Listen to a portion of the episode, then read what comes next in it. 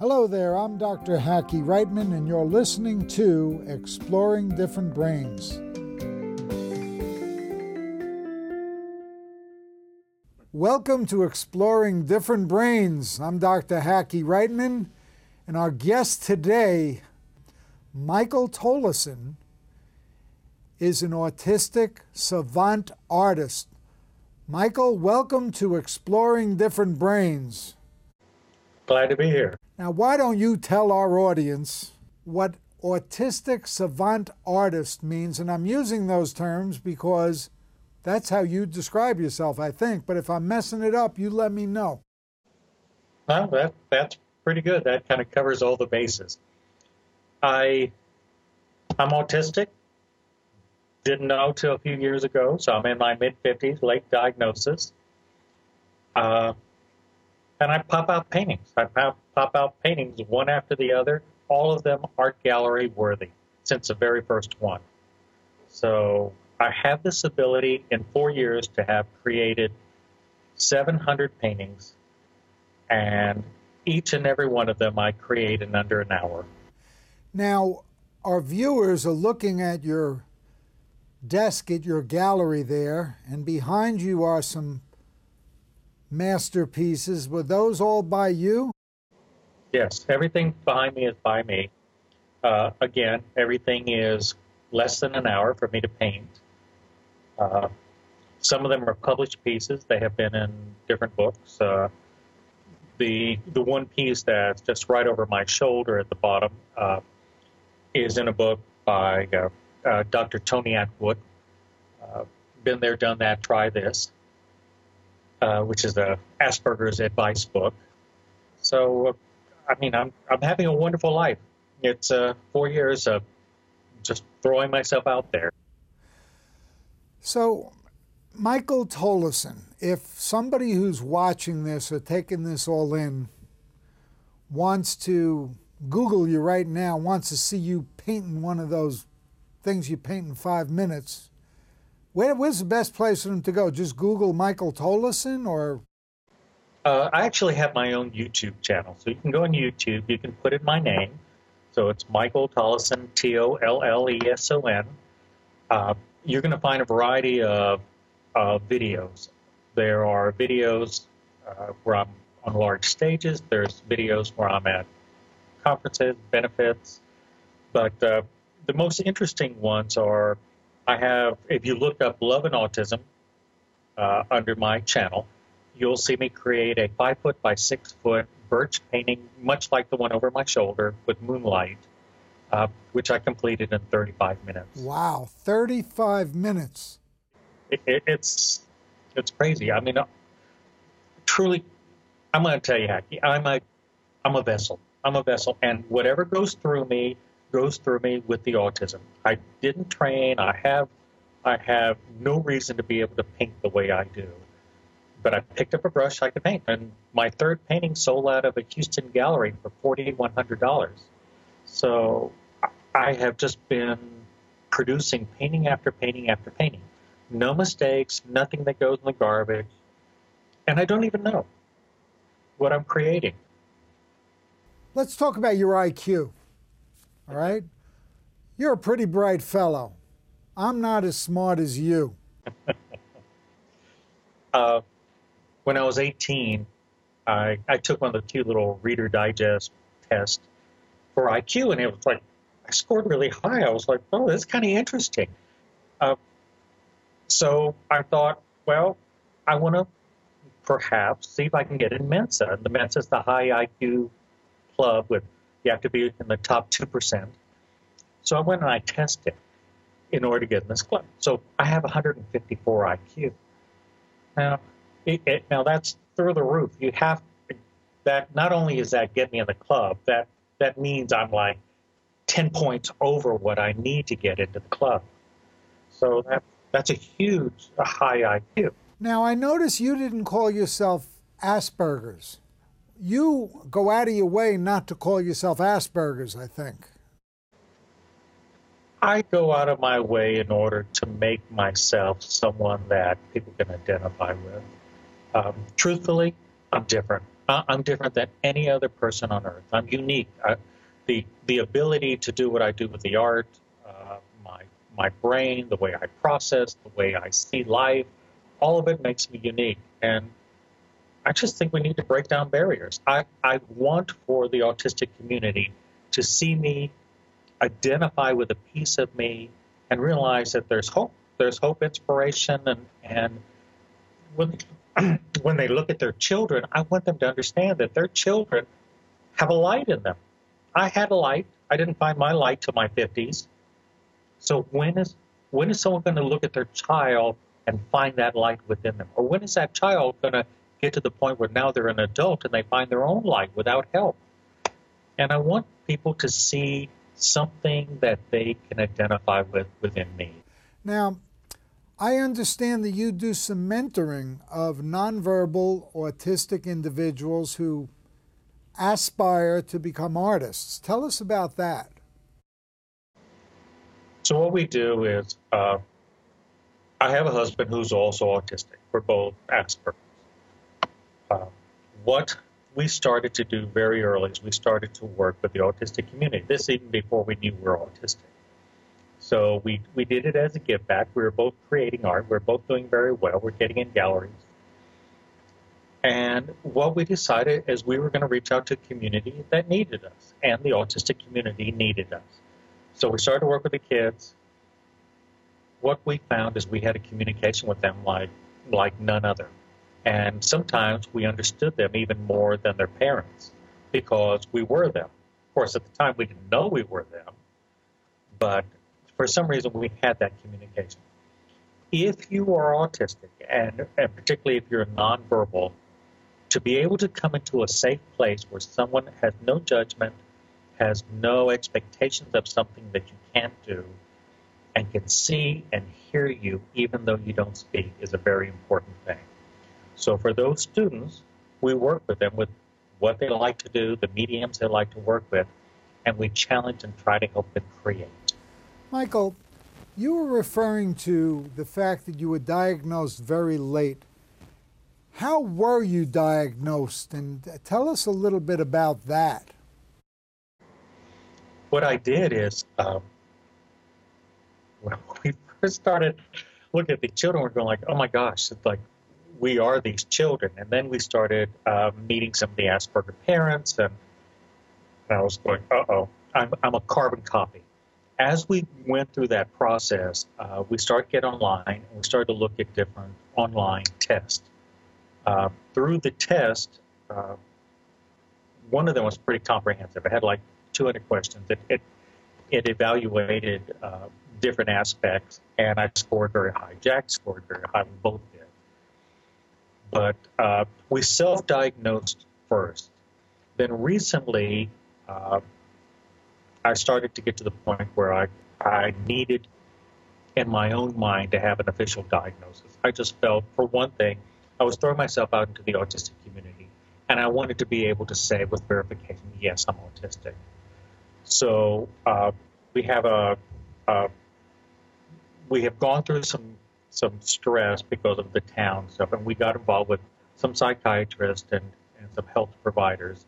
And during that process, uh, I asked them to go ahead and evaluate. So at that point, they gave me an official diagnosis. Do you think your life would have been altered or easier or harder or whatever had you been diagnosed earlier? I think I could have probably avoided some of the pitfalls that that I have had. I think I have a good chunk of about 20 years of my life that uh, I self-medicated uh, through alcohol, drugs, because I didn't understand I couldn't fit in. I didn't understand I couldn't make connections. Uh, I think that that period of my life, even though I pretended to be happy and social and lots of things, in, in actuality, I was miserable. And I tried to buy my. And I think had I gotten a diagnosis early, I could have understood more who I was. So I think that in itself would have helped. There was a period of time right after I self diagnosed that I was depressed over the fact I, I was autistic. And part of that came from the fact that, you know, with 154 IQ, you think you can do anything. I just have to think through it and I can get through it. But the truth of the matter is, I have deficits. I can do crazy math in my head. Someone can be adding up figures in front of me and I can add it up in my head, you know, upside down and get to it. But I can't do checkbooks, calendars, schedules, anything mundane and repetitive. And when you come to the realization that the simplest of things are difficult, that is that's pretty impactful. You you realize that you are handicapped in some way, and that caused some depression. And I'm at peace my, with myself now. I realize that the my deficits are offset by all of the assets I have through the autism. Now, tell us how how did you get into the painting? You can produce a masterpiece and sell them for a significant chunk of change, I might add, at your gallery, and you can do it in like 35 minutes. So, tell us that story. Well, the, the beginning of it is I was in middle school and I I was living in a small Texas town, and about six, eight of our, the kids went off, and we did a uh, an art lesson with a teacher who did pastel portrait art. So we went, and I created a green bottle with pastels. She looked at it and said, "Oh no, honey, there's no purple in the shadows." And I looked at what I had created, and in my mind, there was purple in the shadows. So I put down my pastel and I quit. I just quit. There was no reason for me to do art. If I couldn't do art the way I saw it, I wasn't going to continue. So, so let me get that straight. So you saw in your mind, when you looked at what you had painted, you saw purple shadows. It belonged there. It just was supposed to be there. In fact, for any of my paintings, any the stuff behind me, there's weird colors and weird places, but it works. It works because my mind sees it, and it, and my autism creates through those colors. Now you can get like the birches behind me. You can get away from it, and it reads as birches and snow. You get up close to it. There's pinks, there's lavenders, there's blues. There's all sorts of things going on. But that's the way my mind sees it. And that's how I wanted to create. You bring up a very interesting aspect, which is we as a society, instead of trying to harness the hyper interests and the abilities, right away our first impulse is to make you like everybody else. Why doesn't your brain work the way everyone else's brain does? This is the one size fits all mentality that our school system, our workplace, our society in general, they, they have to get out of it. They, they have to embrace that it's a wonderful thing that Michael Tolleson's brain works differently, so his art is unique, just as he is a unique human being. And you just so eloquently put it that your brain sees it like this, your process is like this, and the net result is obviously very good. So, why do you have to be forced to go from being a lefty to a righty? Because the problem is that we like to create a gerbil wheel life for everyone. And we get up, we have breakfast, we go to work, we come home, we watch television, go to sleep, and we start it all over the following. And it's that's fine. That's fine if you want to exist. But I think autism gives us the ability to go beyond existing. We can create, we can dream, we can be more. There's a reason why why all the IT industries are full of, of Asperger's. It's because we dream beyond what is typically put in front of us and expected of us. And for whatever our gifts are, we need to utilize our gifts. We're not we're different for a reason. We're different because we we can go to the next step and be the hope of, of the world. But instead, we're socialized to think that this is the way you run a life. I, I'm in my mid 50s. I'm finding out I can paint. I'm finding out I can go on stage and I can inspire people. Now, in the the typical world, I'm ready to retire and I'm ready to like go somewhere and go fishing. I don't want to do that. I want to spend the, every second I have breathing. I want to go do and I want to create and I want to help. And that's that's what we need to do with every child, with every adult, with anyone who shows any interest in anything different. We need to say, Hallelujah, go for it. You know, a lot of the people watching are wondering how is my significant other who has Asperger's, or how is my child, or how is my dad, whose brain might be a little bit different, how are they going to make a living? When did the light go on in your brain that, you know what, I can make a living at this and do it, as Frank Sinatra said, my way? Well, you know, I think anyone that has autism either can integrate into a work environment or they can't and work for someone. So for me, I can't. I have a two to three life, year life on any job I've ever had, and and I can't do it. I, for one thing, I I exceed the expectations of an employer, so I threaten everyone around me because I'm too good. Humble too. You're humble too, bored. Michael. Um, I am telling you from Asperger directness. Like my daughter Rebecca says, Dad, if you don't want the truth, do not ask the question. but that's a problem with us. We, you know, we're given a job. We're given a job to do one, two, three, but we want to do four on top of it. You know, so we want to do more, and we go into a job and and it's all laid out like this is the way you do the procedure. But you look at it and you go, but that's not right. I can do it better. So then you change it. And then you threaten your boss, and then your boss thinks you're after his job, and you don't care. You just want to do this job. So it's it's crazy. We just kill ourselves at a job. And then on top of that, we won't hang out with them in the conference room and eat pizza and talk about T-ball. So it's, you know, it's like we're in trouble.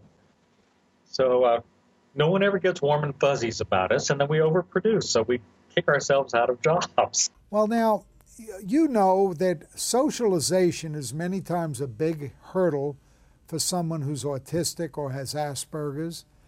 And how did you and Jack get together? So, you, you know, we're, we're quirky. People are just, anyone on the spectrum is quirky. We have our interests. I hadn't noticed, my, Michael. yeah, I know. Uh, I've been a club DJ since my 20s. So I that was my thing. And uh, even after I quit drinking 10 years ago, I still was club DJing. And it's uh, for autism, for Asperger's in particular, where everything comes in at us all the time. If we can find something that we can focus on and to be involved in, that kind of takes out all the background noise. So when I paint, it's like all I see is the canvas. Well, the same thing for DJ. When I would DJ, all I would know is the music in front of me, the music that I'm going to mix. So that was my my hobby, and I continue to have that hobby. And, and the good thing about DJing is you're in a booth, so you don't have to socialize with anyone. But you have this energy around you, which Asperger's likes. We like watching energy. And uh, Jack just happened to come into the club one night before I was getting ready to DJ, and there was a familiarity. That's all I can say. And I don't know if I recognized the Asperger's in him. I don't know what I recognized, but there was something about him that was familiar. And we exchanged numbers. And both of us were in a place in our lives where we didn't need anything. We had both come to terms with the fact that we were single, solitary entities that didn't socialize well and that we just needed to be self sufficient. And I think when you're at that place and you don't need anything, that's the perfect time to meet someone. You know, I've I've seen like a lot of young Aspie people who say are in college, doing well, but they would it would be easier for them if they accepted accommodations they're entitled to, like some extra time on the test, a quiet area to take it, but they don't want to be stigmatized, and their parents don't. It's kind of like I, I imagine being gay 50 years ago. You know, it's, it's much better to stay in the closet. We all have our own norm. Every single one of us has our own normal. You have a little place on your foot that itches, and you're the only person that has that itch. Or you have the only you have a particular taste that that you're really enjoying food or whatever. But it makes you unique. It makes you you. I have a particular way I think. I have a particular way I walk up to a canvas. That's my normal. The children you're talking about, they have their normal. And they may think a certain way. They may need a little extra time at a test. That's their normal. When are we going to see each other and say, I respect your normal? Because it feels normal to us. So for us, normal is normal. So it just so happens that some normals match a little closer than other normals, but it's our normal. And everything that you do, everything that you feel when you get up in the morning, for you, is your normal. And it doesn't feel out of place. It may be a little quirk you have, but it's normal to you. So our normals need to be respected. If we can do that, the person that needs a little extra time on a test is not stigmatized. If we can do that, the child that may flap or stim a little is not going to be stigmatized because that's their way of processing. Or someone like me who's a verbal processor, if I talk my rear end off because that's the way I think on my tongue, then I'm respected for who I am. Now, what I'd like you to do is tell our audience about your book, Soul Walking My Autistic Journey on Earth. What I did is, uh, I don't paint things. I can't paint things. I paint feelings. So, the way the autism works with me, I look at something visual, a picture or, or something, and I feel it. And then the autism converts it into a painting. And and I've said this before, I'm a vessel.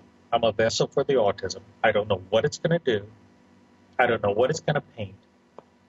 So the the autism paints this painting. So what I do is I create these paintings, and I I create paintings that are emotional.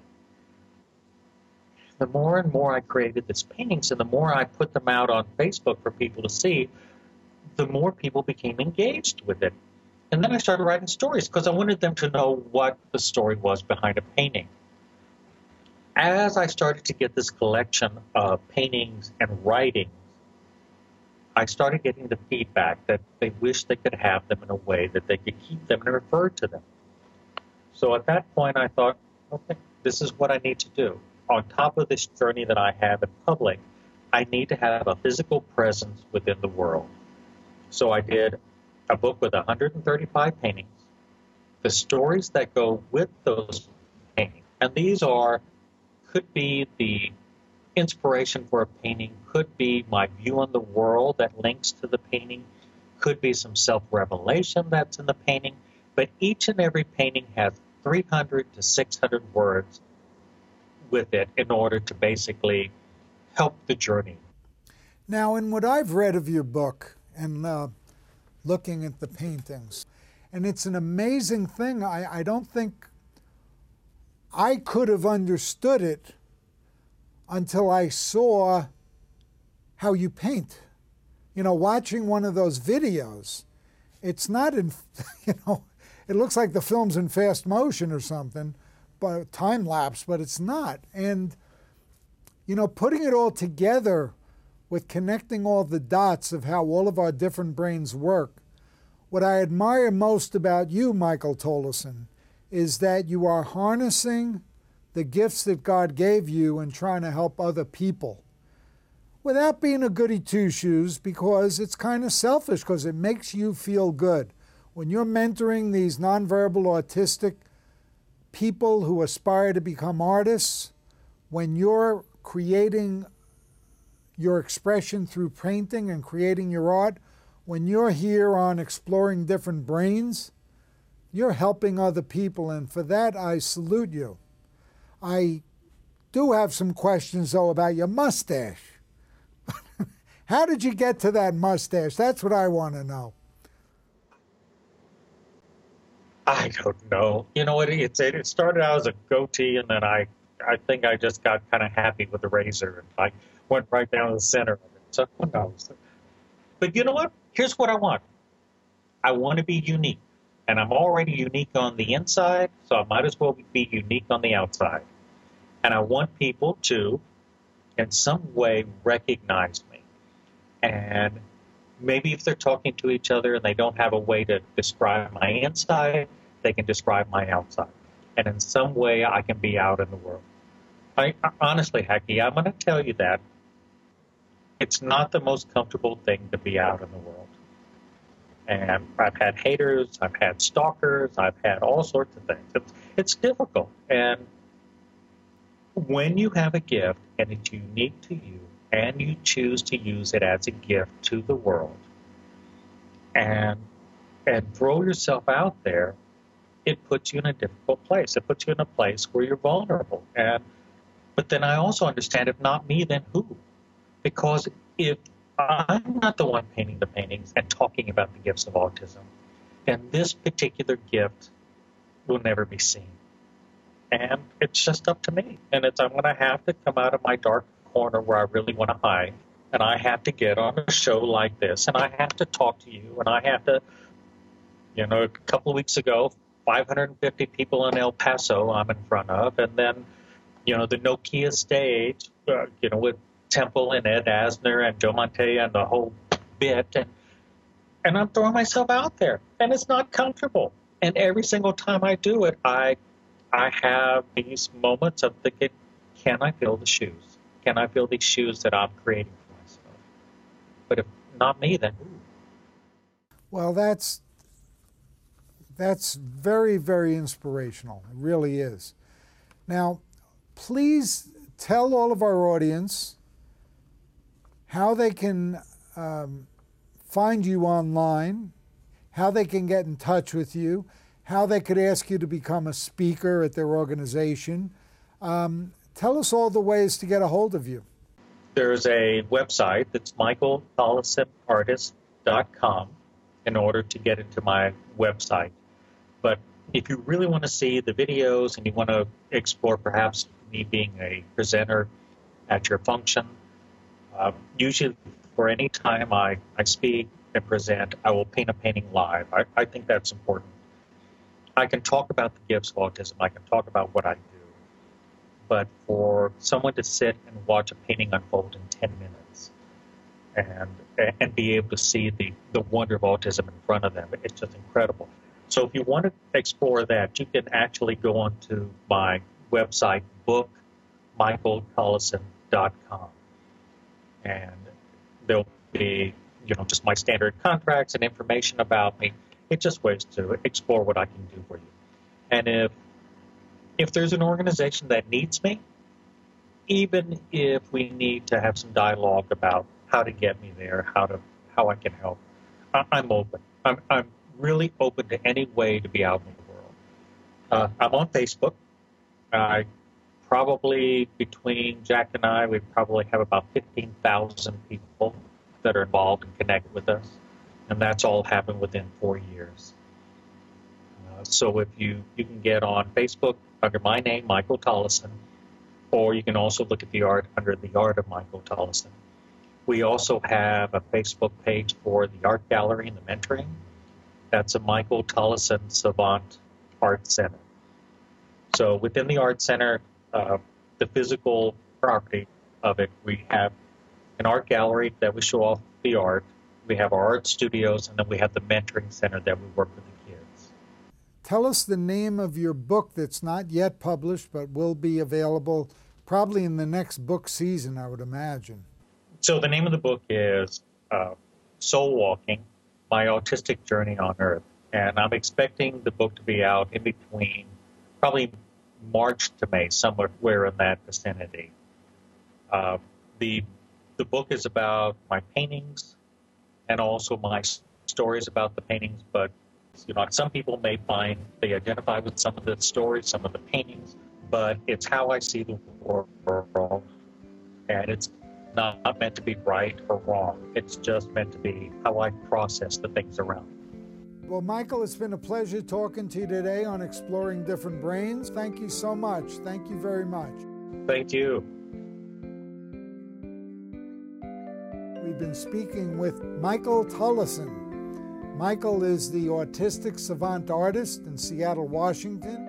His new book, Soul Walking My Autistic Life on Earth, will be coming out probably in the spring.